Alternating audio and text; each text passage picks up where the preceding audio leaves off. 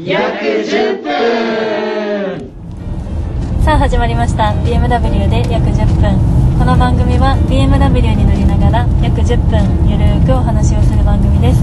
今回もメインパーソナリティを務めさせていただきます BMW 調布ジェニアスのポルディです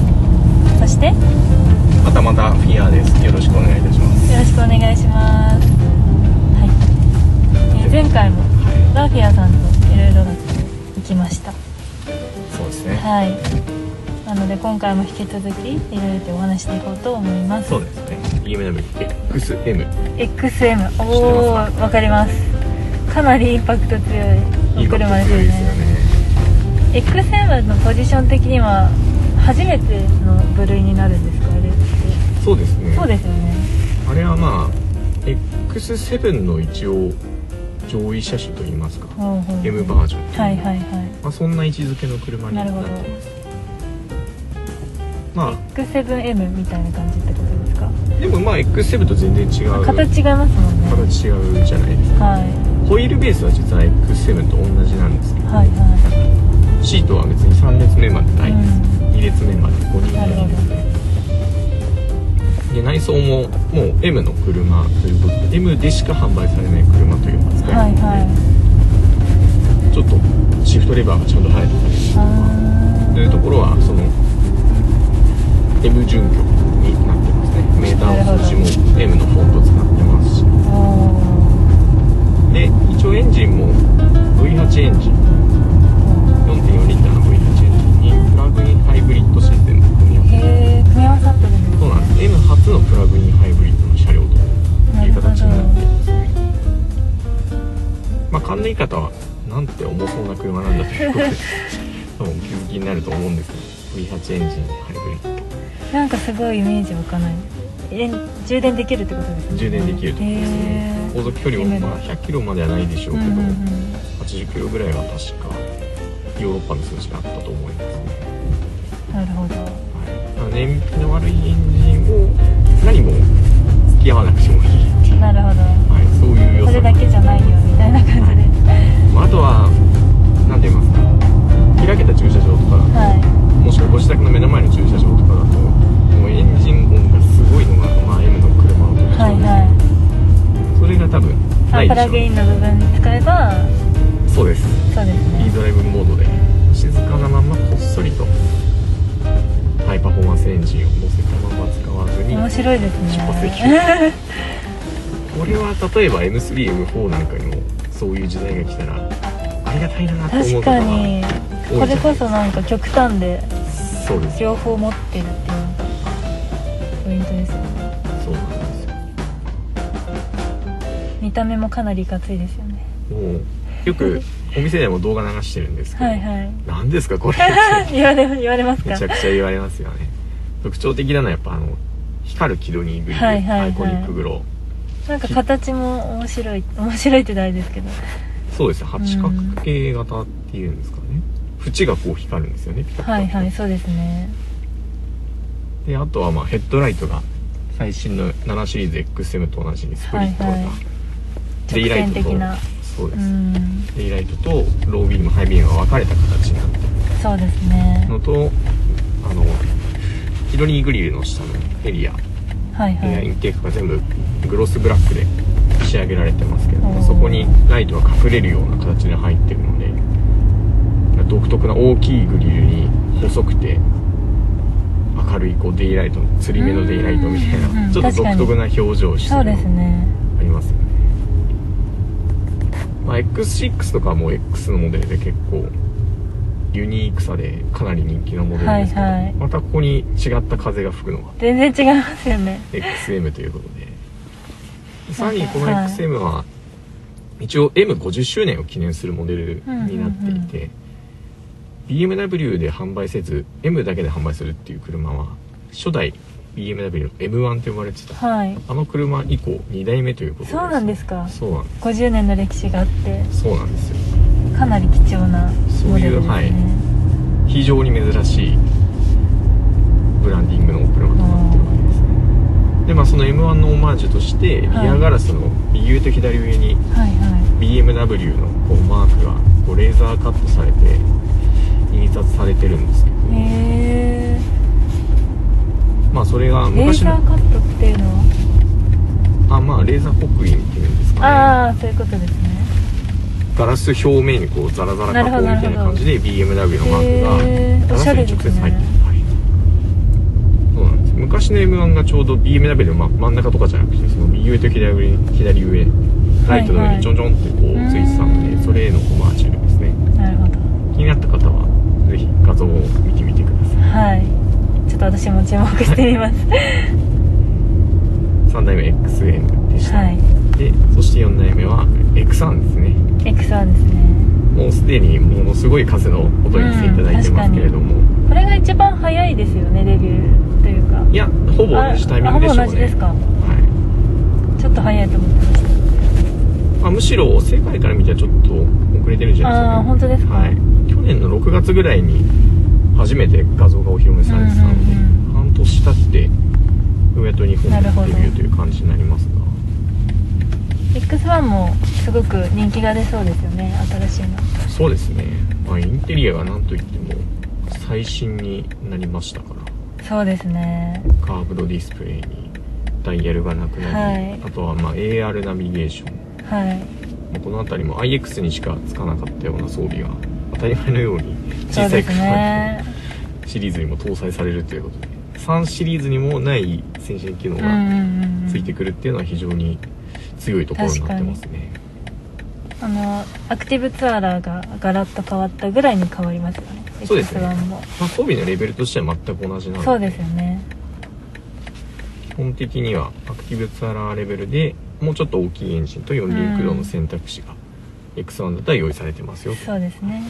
ああとと電気とそうでかすもあり電ま気すのね IX1 ですようんようや IX はいいですよね そうですねようやっとこう小さい i3 がなくなって久しい確かに小型サイズの EV になりますけどなんか結構大きい EV から攻めてません BMW そうですねまあでも極端ですよね i3i8 まあ i8 は EV じゃなかったですけど、はい i3 から来て次に出たのは結局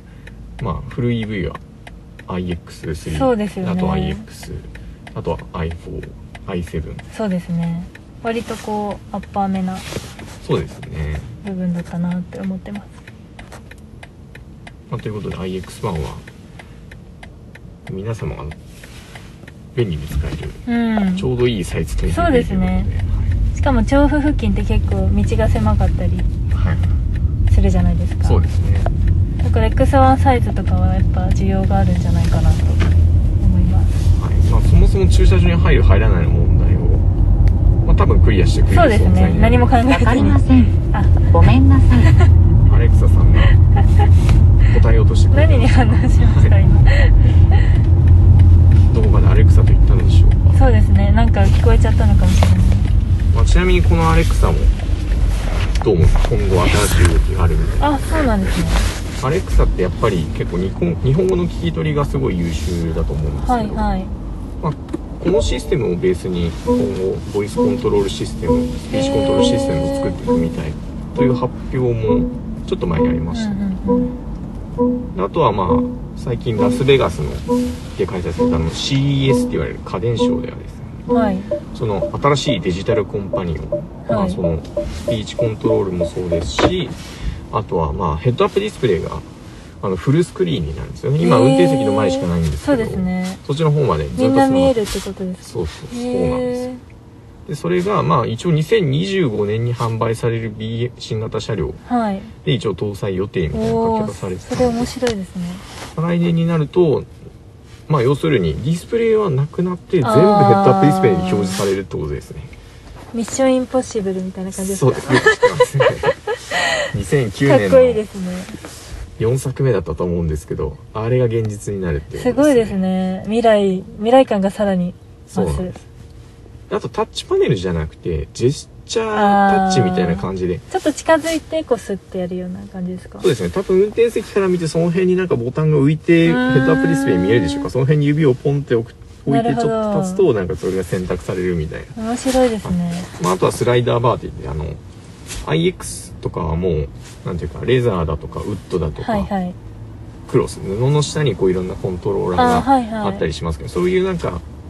普通の今までの素材と違うものがコントローラーになってたりするんへでだえからこういうところにあるウッドトリムですとかあとは、はいはいダッシュボードの布素材やレザー素材とかはもしかしたら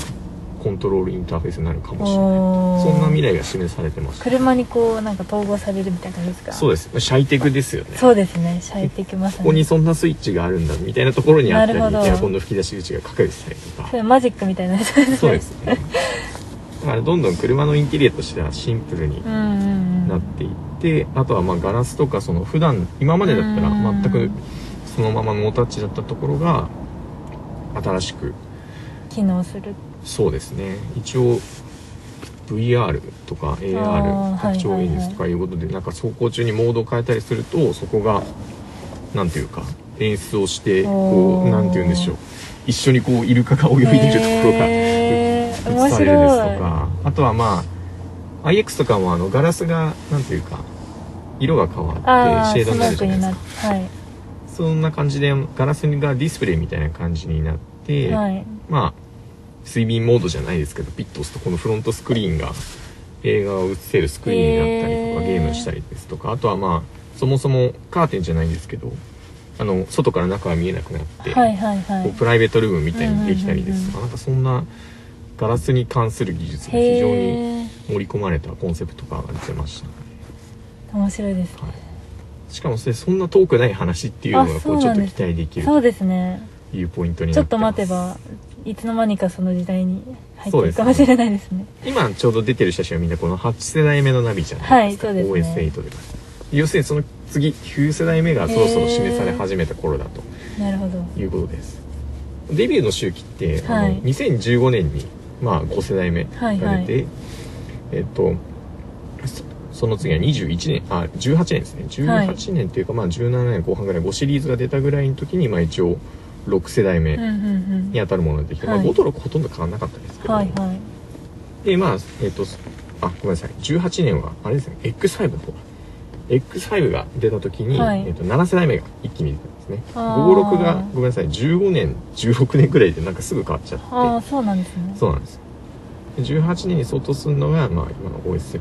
はいはいでその3年後21年があの OS8 はいになるわけです、でまた3年周期で変わってると思うとじゃあ次からは多分20